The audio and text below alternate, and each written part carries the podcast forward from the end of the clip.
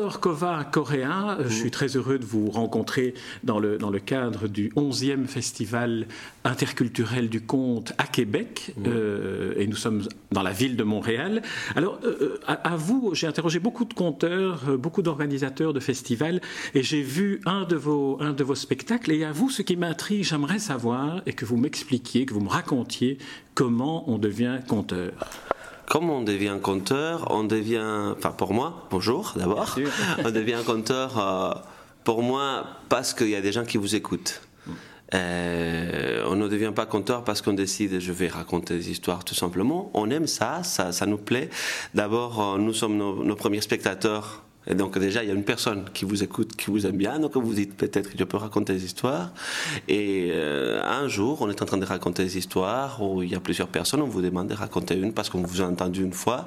Il y a d'autres gens qui, vous, qui aiment ce que vous faites, qui aiment bien entendre vos histoires, comment vous, votre performance. Puis vous demandent de, recommencer, puis il y a des appels et vous recommencez. Ça continue de bouche à oreille. Et c'est comme ça que ça, que ça fonctionne pour moi. Il faut d'abord qu'il y ait des gens, c'est comme pour les écrivains, il faut qu'il y a des gens qui vous lisent, il y a des gens qui vous écoutent, et vous êtes conteur, alors vous racontez des histoires. Mais dans votre cas, à quel moment est-ce que, est-ce ah. que vous êtes dit, tiens, euh, j'ai vraiment envie de ça, parce que j'ai lu euh, que votre grand-père, qui a un prénom magnifique, Thémistoclès, alors euh, il faudrait que vous me racontiez Thémistoclès. Hein. Mm. Mon grand-père s'appelle Thémistoclès, Thémistocle, on dit en français, effectivement, et moi aussi, je, porte son, son, son prénom, et il était cordonnier ambulant il est, il est, il est plus mais il est toujours vivant.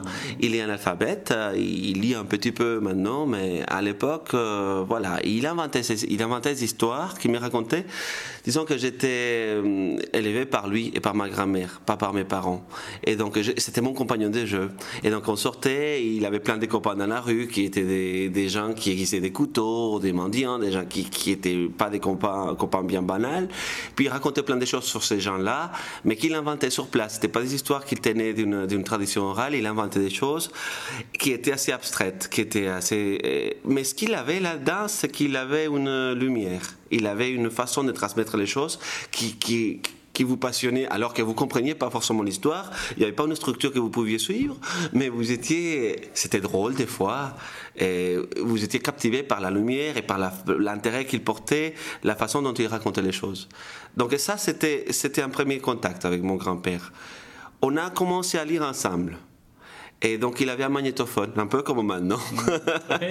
et, et, donc, on lisait des histoires que j'enregistrais, que puis j'entendais dans la cassette. Il me faisait entendre ce que j'avais. Donc c'était pour un petit garçon, c'était un plaisir d'entendre ce une histoire, non pas d'un disque, mais quelque chose qu'on avait fait soi-même, qui venait de repasser par le par l'appareil.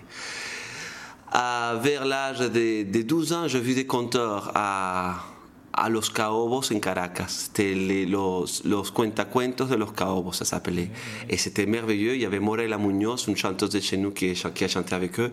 Et là, il y avait une étincelle, là, il y avait une lumière. Et là, c'était, j'étais enflammé par ça, par cette histoire. Après, je suivais, dès qu'il y avait des conteurs, je voulais les voir. Et il y avait, il y avait quelque chose de magique que je ne trouvais pas ailleurs. Comme une flamme qui était passée. Et euh, arrivé, bon, donc après j'ai fait des, cours de théâtre, je me suis intéressé à écrire, j'ai publié quelques petites histoires. Et arrivé à l'université, il y avait une troupe de conteurs qui s'appelait Si te acercas te cuento, si tu t'approches, je te compte. Et il y avait Rogelio Lopez, qui était le vieux de la, de la clique, et puis il y avait deux, trois autres compteurs. Puis là-bas, on fait pas ça, c'est pas un métier payant, c'est pas un métier, disons. C'est quelque chose qu'on fait comme une fonction, vraiment. Donc on était une troupe, et on allait dans des endroits difficiles, où la culture était difficile d'accès. On allait dans les prisons, on allait dans les orphelinats, dans les maisons de retraite, dans la place publique aussi, dans les parcs. Et bon, voilà, c'est là où j'ai fait mes, premières armes. Et tout de suite, j'ai raconté, Rogelio m'a dit, mais tu viens, on n'a pas grand-chose à t'apprendre, tu as déjà comme une chose qui est faite. C'était du fait du grand-père ou d'avoir entendu, mais c'était parti. Donc on a fait ça, euh, c'était en 92-93. Et euh, j'ai continué à raconter. Eux, ils sont partis parce qu'ils étaient déjà en train de sortir de l'université. J'ai continué tout seul à raconter, à faire des choses à l'université. Et puis après, je, je suis venu en France. Je suis venu en France parce que j'avais une bourse d'études, etc. au Venezuela. J'étais un bon, j'avais un, j'étais un bon étudiant. J'avais un futur là-bas, disons. Mais c'était assez fermé. Je faisais la politique et j'arrivais pas à faire bouger les choses. C'était un peu euh, le désespoir. Je voulais voir ailleurs. Donc je voulais voir d'autres pays, d'autres langues, apprendre d'autres choses. Et euh, je suis venu en France. Ensuite, une histoire d'amour en France. Puis le temps est passé. Deux, trois ans plus tard, je, me dis mais il faut que je, continue à raconter des histoires. Je comptais un petit comité avec des amis, etc. Et j'ai découvert qu'il y avait un endroit qui s'appelait la Maison du Comte sur Internet. Bah, j'ai mis ça, le plus simple qu'il y avait, c'est Maison du Comte. La Maison du Comte. Et j'ai vu qu'il y avait des jutes. Il y avait des genre des concours de jutes. Et je dis, bon, ça doit être dix petits fous comme moi qui font des... Je faisais la plonge, la restauration, des choses comme ça. Ça doit être des gens comme, euh, un, peu, un peu comme ça, un peu dix personnes, pas plus, quoi, qui font ça. Et j'arrive, il y en avait 80 qui participaient aux, aux jutes. Donc j'ai participé à ces jutes, je suis arrivé à, à un final des jutes. Et euh, là, après, on m'a téléphoné, on m'a dit Est-ce que vous voulez venir raconter des histoires Il y avait des gens qui voulaient m'entendre. Donc j'ai dit euh, Ben oui, j'adore ça, bien sûr. Et vous prenez combien? Comment ça Vous payez pour ça Ben je sais pas. Puis je dis Ce que je gagne en faisant la plonge. Ils m'ont dit Mais vous êtes fou, vous allez casser le métier, c'est pas possible. Venez, on va vous payer tant. Puis je suis venu, et j'ai commencé, puis le bouche-oreille a fait que j'ai continué à raconter des histoires. Euh, maintenant professionnellement, en racontant pour gagner ma vie, et puis que j'ai dû construire peu à peu, à peu un répertoire. Comment je devais faire ça? Je me suis inscrit dans, des, dans une bourse qui s'est donnée par la Fondation de France. Je l'ai eu et je suis parti une année dans mon pays que j'ai traversé pendant une année avec une caméra, un peu comme vous faites maintenant avec le microphone, à rencontrer des conteurs traditionnels, à rencontrer d'autres gens, et puis passer d'un pays à l'autre plusieurs fois au Québec, en Afrique j'ai écouté beaucoup et, j'ai appris le fond du métier en quelque sorte. Voilà. J'aimerais qu'on revienne à, certains, à certains éléments. Non, c'est une, vous racontez, vous racontez votre vie aussi bien que vous racontez les contes et les légendes. J'aimerais qu'on revienne un petit peu en arrière. Il y a quelque chose qui m'a très fort touché quand j'ai lu un peu sur vous. C'est le, le, fait que les premiers les, les premiers publics euh, auxquels vous avez raconté des histoires étaient des prisonniers, mm. des orphelins ou des, des, personnes dans la rue. Est-ce que ce n'est pas quelque chose qui est très formateur pour un conteur? C'est très formateur puisque c'est très difficile. Disons que c'est pas des publics qui sont, surtout au Venezuela, pour les prisonniers, je pense, et pour les, orphelins, c'était des, gens qui voulaient pas, venaient pas pour vous entendre. Enfin, ils voulaient être des adultes, ils voulaient pas être traités en enfant. Le conte, malheureusement, euh, amène cette image. On croit que c'est que pour les enfants, et donc on pense qu'on vient pour les infantiliser. Et donc du coup, tout de suite, la, réaction en face, c'est ah, qu'est-ce que tu viens faire? C'est dur, c'est brutal. Puis la prison, ça peut être assez raide là-bas. Et les petits sont des fois plus durs que les, que prisonniers. Donc, si c'est dur de raconter à quelqu'un qui ne veut pas entendre, qui quand même, on sait qui est en train d'entendre, mais j'avais j'ai depuis pas longtemps, parce que ça, ça, cette question m'a tracassé, je l'ai amenée dans mon cœur, et j'ai demandé à une conteuse qui s'appelle Catherine Sarkat en France, j'ai dit, mais comment tu fais quand tu te retrouves dans une situation comme ça? Ce qu'il m'avait dit, mais il faut que tu te racontes l'histoire à toi. Mm. Et que si ça te fait plaisir à toi, si ça te plaît à toi, il y, a quelqu'un qui va être touché, tu vas pouvoir faire le lien avec les personnes. Mm. Et je pense que c'est ce qui s'est passé. Après, il y a eu une expérience semblable dans les bus, en Seine-Saint-Denis, en France, euh, en banlieue avec des gens qui, viennent, qui sont pressés, qui ne veulent pas entendre, qu'est-ce qui nous, va nous demander de l'argent? Et c'était très drôle parce que vous racontez à des murailles qui oublient de descendre du bus parce qu'ils sont en train d'écouter l'histoire, mine de rien, qui tombent en descendant et qui viennent vous dire après, qui, vont jusqu'à la fin et puis ils ont fait comme s'ils n'entendaient pas, mais ils viennent vous dire après. Et j'ai une histoire, ma grand-mère, je sais pas, j'ai quelque chose qui ressemble, je vous, ils vous racontent aussi des choses. Donc, quand vous avez quelque chose de très dur en face, effectivement, quand vous allez après voir un public qui est prêt à vous entendre, c'est très formateur, oui. Il vous écoute plus facilement. Vous avez une facilité de parole beaucoup plus grande. Alors, le deuxième point sur lequel j'aimerais revenir, c'est euh, la collecte euh, à laquelle vous avez procédé, la collecte d'histoires dans votre pays, le Venezuela, ou dans d'autres pays, avec cette dimension particulière que vous êtes hispanophone, votre langue maternelle c'est l'espagnol, vous racontez merveilleusement et parlez merveilleusement en français. Et, comment se, fait le, euh, cette collecte Est-ce que ça vous a appris quelque chose sur vous-même, sur votre pays, sur vos origines? Ça m'a appris des choses sur nous, oui. Et je pensais que j'allais récolter des histoires, que j'allais pouvoir les, les, apprivoiser assez vite et les raconter. Ce n'était pas évident. Et ce n'était pas évident non plus de retrouver, de, rencontrer les conteurs traditionnels. D'abord parce que c'est inconnu. Euh, c'est quoi conteur? Bon, on imagine bien qu'est-ce que c'est, mais c'est pas un métier. Comment on retrouve ces gens-là? J'ai eu la chance qu'il y avait un monsieur à l'époque qui est mort il y a deux ans maintenant, qui s'appelle le Caïman de Sanare. Euh, caïman comme, comme, un animal du, fleuve, de Sanare parce que c'est le lieu. Et il est, pas, il, il est patrimoine culturel, euh, patrimoine culturel euh, du pays, quoi. Parce que c'est un monsieur aussi un alphabète qui avait appris des bouche-oreilles ces histoires et qui racontait des merveilleuses versions de la mort marraine que j'ai rencontré à Sanare et qui a commencé à raconter à la suite de l'arrivée d'un monsieur appelé Alagliate, d'apellido Alagliate, des, des noms de famille Alagliate, pardon, piémontais, qui s'était retrouvé à Sanare et qui avait essayé de ramener les gens vers la littérature, vers la lecture, vers la bibliothèque. Et comme il n'arrivait pas, parce que les paysans restaient dans leur montagne, ils venaient de vendre les patates, ils ne voulaient pas aller à la bibliothèque, au boire un coup plutôt, il a invité le caïman qui était un champion des mangeurs de repas. Vous savez, celui qui mange le plus des pâtes. Et il a invité à raconter des histoires dans la bibliothèque et tout le monde est venu pour rire un peu. Et il a, ressorti ces histoires traditionnelles et les autres ont dit oui, mais moi aussi. Et mon, mon oncle, ou mon grand-père, ou ma mère racontaient aux funérailles, ou quand on faisait les corridas, etc. Et donc là, le village de Sanad est redevenu, euh, tout le monde s'est mis à raconter. Il y a eu un festival qui est né. Et puis le conte, donc là, je suis allé voir le Caïman de Sanade, par exemple. C'était le, premier objectif. Ensuite, j'ai rencontré, c'était des pistes, des bouches-oreilles. J'ai rencontré un monsieur qui était aussi un animal, parce qu'il s'appelait le Léon de Pericantar. Mm-hmm. Ils s'appelaient tous Caïman, Léon. Et Léon de Pericantar, il raconte des rires en bar. Et pourquoi il s'appelle dans le fond euh, Lion, euh, Caïman ah, le, caïman, le Caïman, c'est parce qu'il a une c'est des, caractéristiques physiques. Et, parce que les chanteurs, on, fait des jeux de chanter, ça ressemble beaucoup au conte, et, où, quelqu'un jette euh, des proverbes et puis un peu provoque l'autre puis l'autre il doit reprendre la rime finale et répondre. Et ils s'appellent tous euh, le tourpial, le canari, donc ils sont tous des noms d'animaux. Et, donc le caïman, c'était parce qu'il avait une énorme bouche avec trois dents et qu'il avait mangé ses repas et c'est resté le caïman. Et le lion de Pericantar parce qu'il racontait une histoire de lion, parce qu'il était chasseur. Et là, il était barman par contre. Et il servait des bières et tout en servant des bières, ben, il, racontait, il racontait des histoires. C'était très drôle parce que les gens autour de la, de, de la barre euh, dans le bar. Ils, étaient, ils étaient morts de rire, ils étaient attentifs à lui. Et c'était un, spectacle alors qu'il était juste là pour servir, il n'était pas payé pour ça. Et alors, est-ce que dans, dans, lors de cette collecte d'histoire, est-ce qu'il y a un, souvenir d'une collecte d'histoire qui vous a particulièrement ému par la rencontre que vous avez faite avec, mmh. avec quelqu'un que vous n'attendiez pas ou une histoire que vous n'attendiez pas? À Canaima, dans l'Amazonie vénézuélienne, il y a une dame euh, qui était euh, femme de cacique, mais elle avait les yeux verts. Elle était, fille d'un Indien et d'un Norvégien.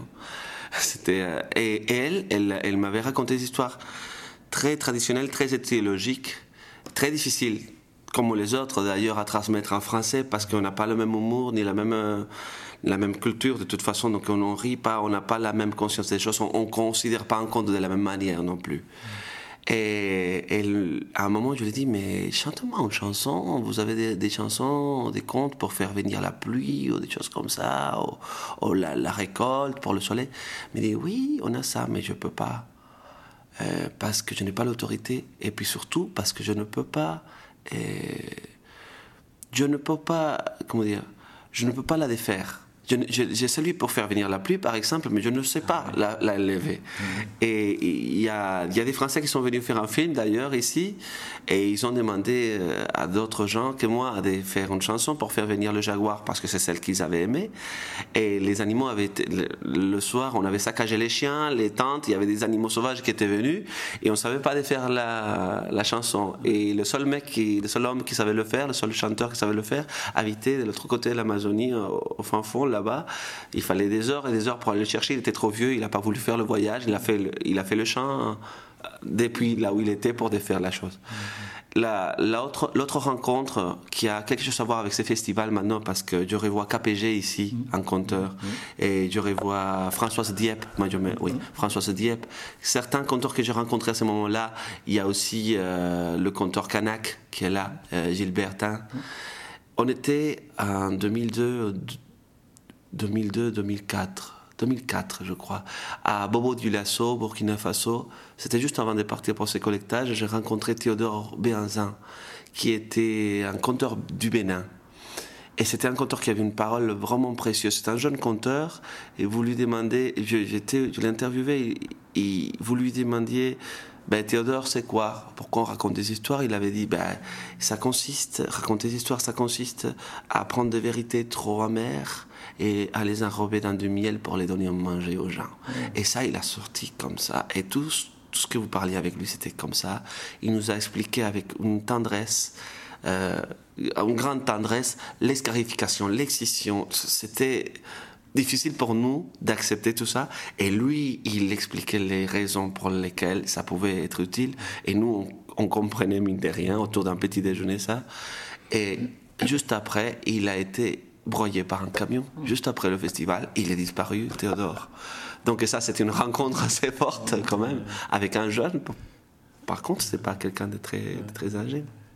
Alors j'aimerais qu'on aborde un autre aspect qui est, lié à votre euh, double langue, l'espagnol, enfin l'espagnol du Venezuela, d'Amérique latine, et, euh, le français.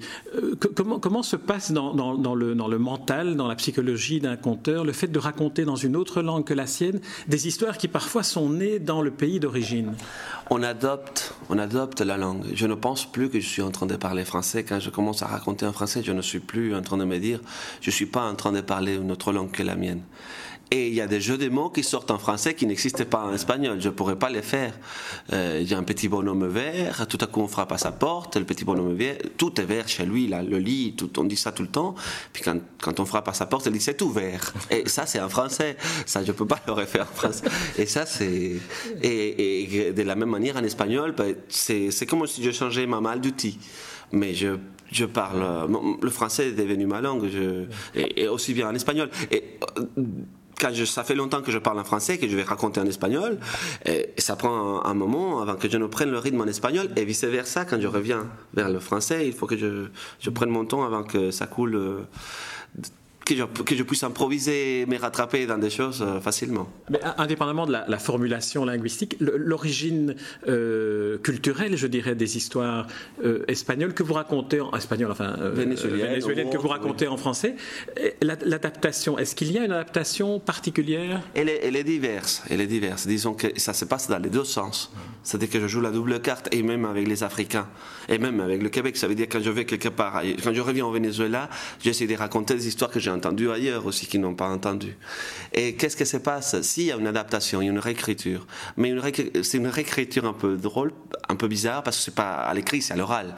Je me raconte l'histoire en français, je me dis comment on le dirait normalement, comme si j'étais, comme si j'étais en en train de raconter une blague ou quelque chose, une anecdote. Et donc on trouve les bons mots, on trouve les bonnes tournures. Il y a des façons peut-être plus efficaces de dire ça en français que de le dire en espagnol. Et des fois on peut pas tout, tout dire et je décide de pas raconter les histoires à ces, ces moments-là quand j'ai commencé à l'université, j'ai commencé avec des histoires qui étaient dans la, dans la littérature.